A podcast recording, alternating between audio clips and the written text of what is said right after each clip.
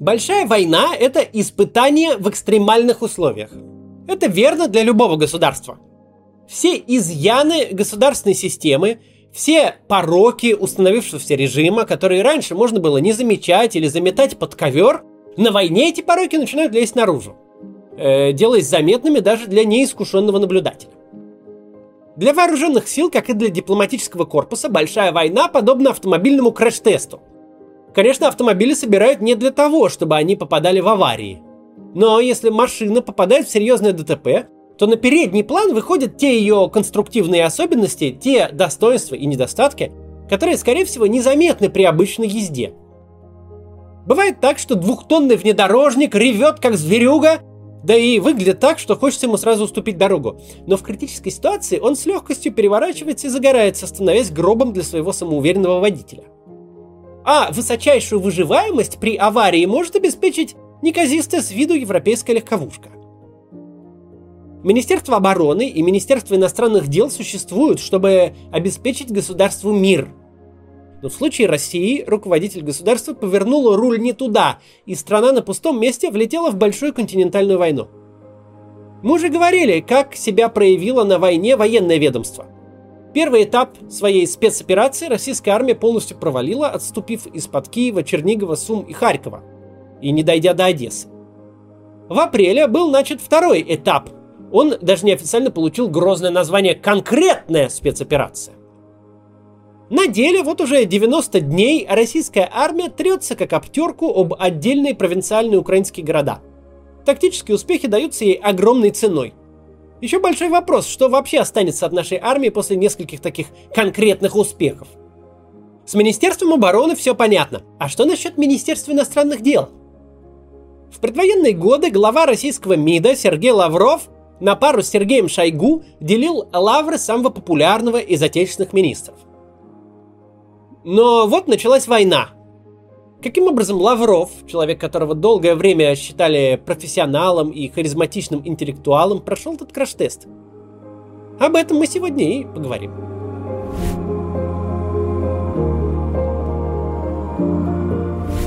Сергей Викторович Лавров родился 21 марта 1950 года в Москве. Серебряной медалью окончил школу, где углубленно изучал английский язык, а затем поступил на восточное отделение МГИМО. Овладел французским и сингальским языками. Сингальский – это один из официальных языков Шри-Ланки. Именно на этом острове в 1972 году началась дипломатическая карьера Лаврова. Там он проработал 4 года в советском посольстве – Важнейший этап в жизни Лаврова начался в 1994 когда он стал постоянным представителем России при ООН. На этом посту он пробыл целых 10 лет. В 2004 вообще казалось, что нет лучшей кандидатуры на должность главы Министерства иностранных дел России, чем Сергей Лавров. 10 лет работы в ООН – это не хухры-мухры. Это все равно, что получить сразу несколько высших образований по международным отношениям. Кроме того, за это время Лавров зарекомендовал себя как настоящий знаток ООНовских регламентов и как харизматичный спикер, который за словом в карман не полезет. Журналисты одновременно любили его и побаивались. Не дай бог задать Лаврову слишком глупый вопрос. Российский дипломат не стеснялся даже поправлять переводчиков-синхронистов, если они, на его взгляд, не совсем удачно переводили его реплики. Лавров участвовал в заседаниях по всем важнейшим международным проблемам рубежа 20-21 веков – Особенно успешным для него стал 2003 год, когда ООН одобрила рекордное количество российских инициатив. Впрочем, больше всего Лавров запомнился в штаб-квартире ООН не международными инициативами, а своей борьбой за права курильщиков. Он тогда даже заявил, что тогдашний генсек ООН Кофи Аннан э, не хозяин штаб-квартиры, а всего лишь управляющий, так что пусть свои антитабачные порядки тут не устраивает. Цитируя сериал «17 мгновений весны», дипломатам нужны запоминающиеся лица. И Лавров однозначно подходил по этому критерию на роль главы российского МИДа. Внешность у него действительно яркая. В свое время многие из собеседников и обозревателей называли его весьма обаятельным.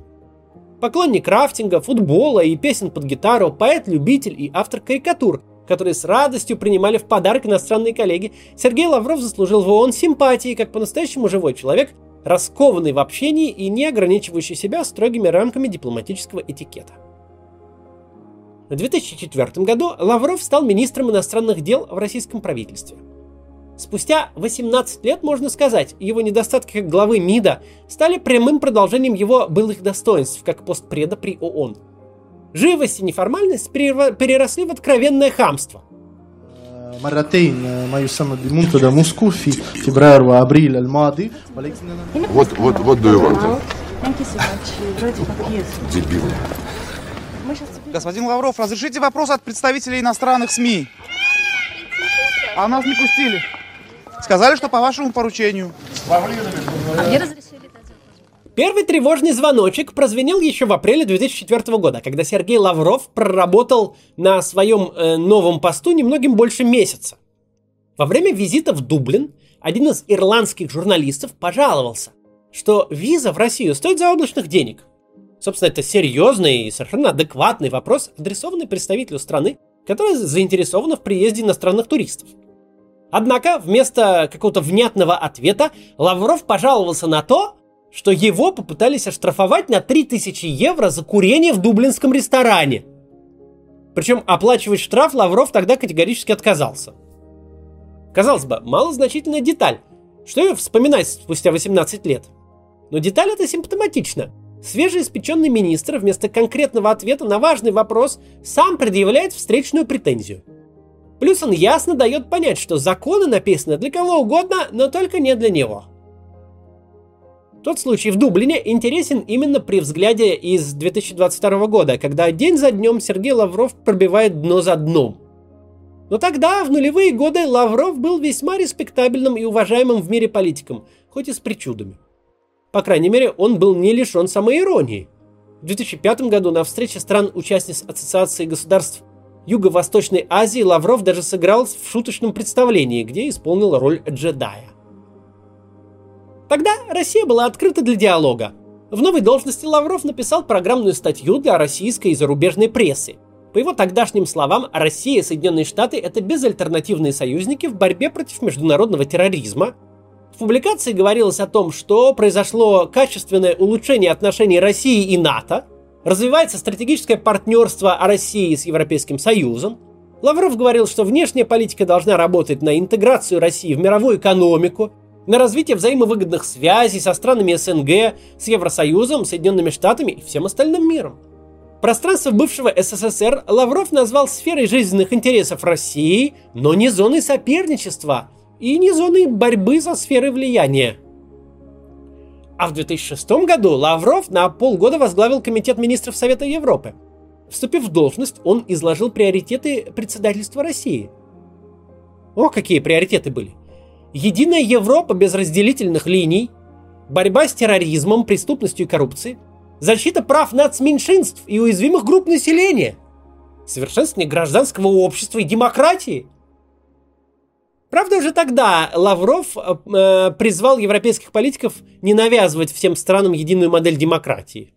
Если вы помните, в то время Путин и Сурков продвигали идею, что в России, дескать, есть своя особенная суверенная демократия. Тогда же Лавров опубликовал новую программную статью – в ней еще не было затасканного словосочетания «многополярный мир», но уже прослеживались ростки э, будущей российской псевдоидеологии. Целом, как мы видим, Лавров тогда выступал как заправский оппозиционный политик, ну, ныне. Прям такой либерал, адекватные довольно идеи говорил, почти такие, как мы тут в роликах чуть ли не каждый день рассказываем. Facebook, Instagram и Twitter заблокированы Роскомнадзором. Блокируют и независимые СМИ за якобы неправильное освещение ситуации в Украине. Никто не знает, какой сайт заблокируют следующим.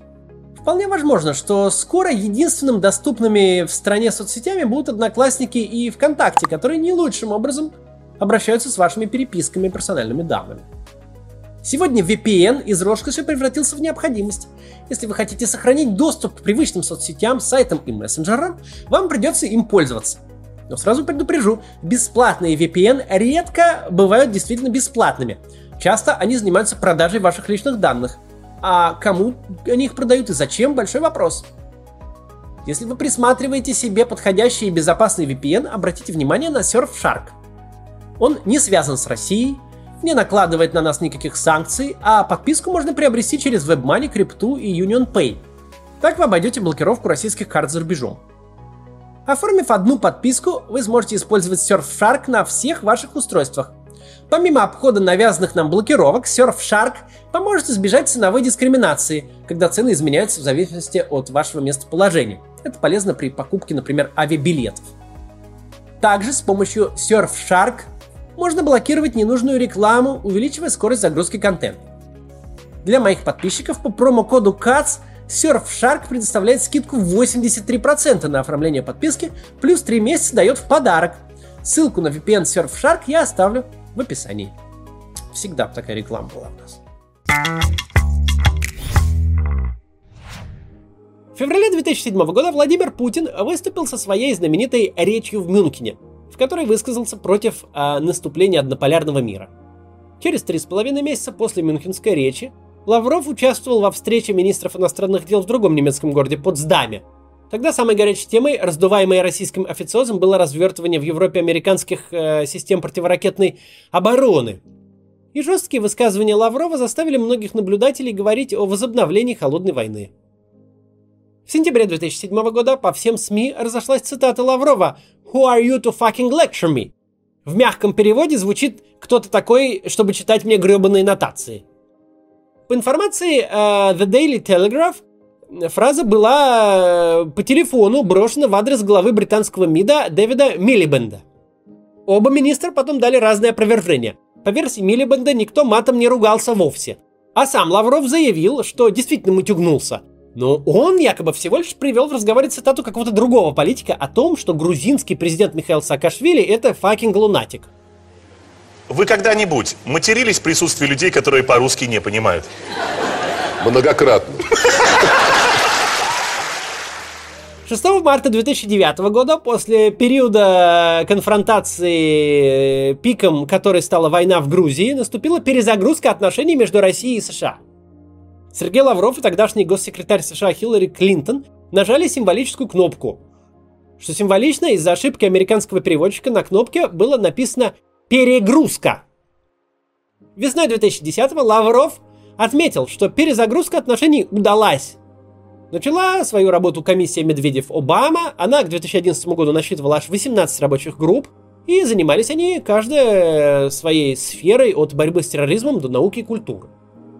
Весь этот мир дружба-жвачка продолжались недолго – в 2012 году Владимир Путин возвращается в Кремль, в 2014 году Крым, Донбасс, малазийский Боинг, санкции, контрсанкции, отношения России с Западом стали испытывать значительные перегрузки, и все пошло плохо. Внешнюю политику России определяет не министр иностранных дел, ее определяет президент. Все судьбоносные решения последних восьми лет принадлежат Владимиру Путину, а Сергей Лавров несет ответственность за них уже как исполнитель. Его роль – это проводить в жизнь волю президента, какой бы безумной она ни была. Лаврова, конечно, это не оправдывает. Он вместо участия во всякой дичи мог бы уволиться. Мог даже не идти в оппозицию, хотя мог бы и пойти. Но мог и не идти, мог заняться преподаванием, наукой, ну или просто частной жизнью. Кстати, в 2018 даже ходили слухи, что Лаврову все надоело, и он давно хочет уйти в отставку на пенсию. А Путин, дескать, ему не разрешает. Но слухи слухами, а Лавров продолжает работать на своем посту по сей день. Как оценить качество его работы после 2014 года, если он фигура не самостоятельная и лишь озвучивает замыслы своего босса? Для оценки его работы есть один важный критерий – это кадровая политика. В 2015 году Лавров назначил на должность официального представителя Министерства иностранных дел России Марию Захарову. В то время государственные российские СМИ тратили весь свой креатив на то, чтобы посильнее высмеять Джейн Псаки, занимавшую аналогичный пост в Госдепартаменте США. На российском телевидении реплики Псаки то озвучивали смешным голосом, то всячески перекручивали, а иногда вообще приписывали ей то, что она в действительности никогда не говорила. Например, ту знаменитую якобы цитату про шестой флот США у берегов Беларуси. Но, как ни пытались спародировать Джейн Псаки на российском телевидении, лучшей пародией на нее стала Мария Захарова. Хочешь оценить управленца, посмотри, кого он выдвигает на ключевые должности. До 2015 года мало кто знал, кто вообще такой официальный представитель российского МИДа и как его зовут. Но вот новая выдвиженка уже 7 лет является одним из главных отечественных ньюсмейкеров. В том числе и потому, что все свои э, социальные сети она ведет самостоятельно. Я вот специально прямо перед записью посмотрел ее последние посты в Телеграме. Вот официальный представитель МИДа три минуты эротично поедает одну и ту же клубничку. Причем под песню о калинке. Ну, допустим, она живой человек, да и вообще дипломату, как бы, как мы помним, надо быть запоминающимся. Однако протеже Лаврова взяла за правило не только эпатировать, но и хамить в тем подряд, по поводу и без. Русские хакеры взломали мозг Обаме, например. Это не дядя Вася из соседнего подъезда пишет, а буквально лицо российской дипломатии. В 2020 году Захаров умудрился нахамить в Фейсбуке Александру Вучичу, президенту Сербии, чуть ли не последней европейской стране, э, страны, с которой у России оставались теплые отношения. Причем э, Захарова оскорбила лидера одного из немногих дружественных к нам государств совершенно на ровном месте. Путину тогда даже пришлось звонить Вучичу и извиняться. Однако Сергей Лавров не только не уволил Марию Захарову, но и, судя по всему, даже не попросил как-то сдерживать себя в социальных сетях. От постов Захаровой в гробу вертятся не только Горчаков и Неселерода, но и даже Молотов и Громыко. И того, и другого советских глав МИДа на Западе называли «Мистер Нет», но при них отечественная дипломатия хотя бы не опускалась до какого-то совсем уж базарного жаргона. А вот последний пост Захаровой в Фейсбуке. Она рекомендует главе эстонского МИДа найти себе красивого мужчину. Война против Украины стала тем краш-тестом, на э, котором Лавров сломался окончательно. Приказ перейти границу отдавал не он. Но за последние месяцы Лавров наговорил от себя лично больше, чем за последние 18 лет. При этом за язык его никто не тянул. Вот остался на планете хоть одна развитая страна, которая не хочет ссориться с Кремлем даже в условиях развязанной войны.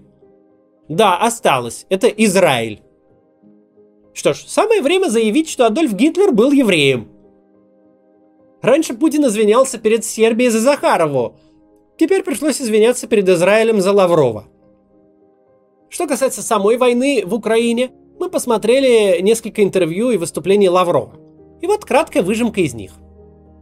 На Украину мы не нападали.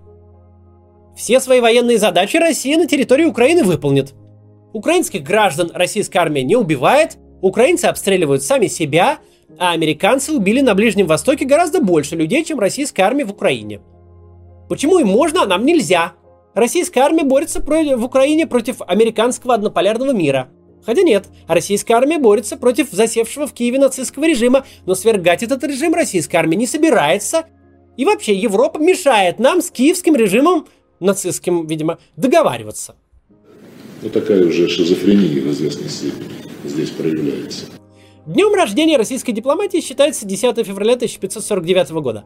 Это условная дата, к ней относится первое упоминание посольского приказа внешнеполитического органа э, русского царства. А вот день смерти отечественной дипломатии можно установить уже точно, 16 июня 2022 года. В этот день Сергей Лавров дал интервью британскому каналу BBC. Оно войдет в учебники для иллюстрации понятия whataboutism. Это когда на любой неудобный вопрос интервьюируемый отвечает что-то вроде «А как насчет того, что у вас в Америке чернокожих линчуют?» А как насчет what about, поэтому и понятие такое, what aboutism. Интервью Лаврова BBC это почти полчаса перевода стрелок, отказа отвечать на конкретные вопросы, плюс э, несдерживаемые фрустрации и гнев. Видели это позорище уже более 9 миллионов человек. Давайте и мы посмотрим пару отрывков. Объясните мне просто одну вещь. А, в прошлом году на территории а, ЛНР, ДНР погибло 8 мирных жителей позапрошлом году погибло семь мирных жителей. Одна смерть – это трагедия. Безусловно. Но это не геноцид, о котором часто говорят э, э, чиновники в России. Вот объясните мне, пожалуйста, учитывая эти цифры, э, как вы можете сказать, что это разумное решение было вторгаться в Украину? Знаете, мы не вторгались в Украину. Мы э, объявили специальную военную операцию – когда у нас уже не осталось никакого способа объяснить Западу, что он занимается преступной деятельностью. Втягивая Украину в НАТО. В НАТО Запад Украину втягивает, понимаете ли. А Россия, видимо, бомбит Украину по принципу «так не доставайся что никому». Ну, еще посмотрим давайте. Не, откровенно неонацистский режим, режим, чей президент заявил еще в сентябре прошлого года, вы нам не, не, не сообщали об этом своим зрителям, он заявил, что если кто-то на Украине чувствует себя э, как русский человек, пусть э, уезжает в Россию. Тут Лавров просто лжет. В действительности Зеленский искренне рекомендовал жителям так называемых ДНР и ЛНР, которые хотят быть с Россией, переезжать в саму Россию. Потому что две эти псевдореспублики это никакая не Россия. Путин отрезал Донецк и Луганск от Украины, но в Россию их не интегрировал, а просто дал возможность хозяйничать в них полевым командирам, бандитам и аферистам. Ну и в чем Зеленский не прав? Действительно уж лучше переехать в Россию, особенно сейчас, когда мужское население народных республик Путин превращает в пушечное мясо. Мы возвращаемся к тому, ради чего были за, э, э, согласованы Минские договоренности. Защита русских на Донбассе. Защита которых русских на предали, Донбассе. которых предали и французы, и немцы. Ну, англичане, конечно, это были тоже в первых рядах, потому что все западные наши коллеги говорили, ну не можем мы заставлять Минск выполнить эти, э, Киев Скажите, выполнить пожалуйста, Минские если, договоренности. Еще один фрагмент из интервью Лаврова. А насчет геноцида, вот вы англичанин, англичане, Представьте себе, если бы в Ирландии, не в Северной Ирландии, а в Ирландской республике, запретили английский язык. Как бы себя англичане ощущали? ну точно не, не вторгались бы в Ирландию. Не, И, нет, кстати, подождите. русский язык это не вас, запрещен. Это вас не унижало бы? Русский язык запрещен на Украине. Попробуйте пр- Что нельзя говорить на русском языке? Попробуйте на улице в Киеве, э, когда там гуляют молодые люди определенной внешности, поговорить на, на русском языке. Попробуйте. Что, что он там такой несет? Я даже опровергать этот бред не буду. Не стану ссылаться на данные исследований, на своих знакомых, которые живут в Киеве и говорят там по-русски. Вот, например, просьба, если вы киевлянин, напишите, правда ли там страшно на улице заговорить на русском. А интервью посмотрите целиком, что ли. Потому что если всерьез его разбирать, то придется делать отдельный ролик. Хотя, вообще лучше не смотрите. Случай в Дублине в первый месяц работы Сергея Лаврова на посту министра был незначителен. Может быть, даже по-своему забавен с этим курением. Но за 18 лет работы в условиях вседозволенности и отсутствия какой-либо конкуренции все достоинства Лаврова улетучились. А недостатки скопились в гигантский снежный ком. Их в критической ситуации уже никак не заретушируешь. В 2022 году Сергей Лавров – это фигурант антикоррупционных расследований команды Навального и западных санкций. Это человек, которого другие страны не хотят даже пускать в свое воздушное пространство, и один из главных евангелистов бессмысленной войны. Когда-то Лаврова уважали и даже любили в ООН, но сейчас ООНовские дипломаты демонстративно выходят из зала, когда Лаврову предоставляется слово. В 2022 году Россия безуспешно воюет ни зачем и без единого союзника на планете, сплотив против себя почти весь цивилизованный мир. Российская армия уже никого не пугает, а нынешняя российская дипломатия – это уже даже не смешно. Глава российской дипломатии за 18 лет э, проделал большой путь от признанного и уважаемого в мире профессионала до ретранслятора пропагандистской ахинеи и посмешища. Лавров встал в позицию пропагандиста, который постоянно занимается саморазоблачением, поскольку, следуя изменчивой генеральной линии, он регулярно противоречит самому себе. У Сергея Лаврова был выбор, и даже из нескольких вариантов. Он мог стать одним из самых э, значительных и вдумчивых критиков кремлевской внешней политики, если бы ушел в отставку и ну, пошел бы в оппозицию, как, например, сделал Михаил Касьянов. И, возможно, авторитета Лаврова, который накопился и сохранился бы, если бы он вовремя ушел, хватило бы на то, чтобы скорректировать внешнюю политику России и уберечь нашу страну от многих бед. Или Лавров мог бы просто отойти в сторону, не бросаться на амбразуру, а просто сохранить свою репутацию и конвертировать ее в высокооплачиваемые лекции, например, статьи, или даже работу консультанта, ну или просто выйти на пенсию уважаемым человеком. Но герой сегодняшнего видео пошел по третьему пути. Развернуться на 180 градусов, умножить собственную репутацию на ноль и предать все те ценности, о которых он когда-то сам же писал в своих статьях. Таков вот его выбор. Не будьте как Лавров. До завтра. Воевать с, воевать с Украиной мы не будем, это я вам обещаю. Вы утверждаете, что мы собираемся напасть на Украину, хотя мы уже многократно объясняли, что это не так. Ну и что касается вашего вопроса о том, а планируем ли мы нападать на другие страны, на другие страны мы нападать не планируем. Мы на Украину не нападали.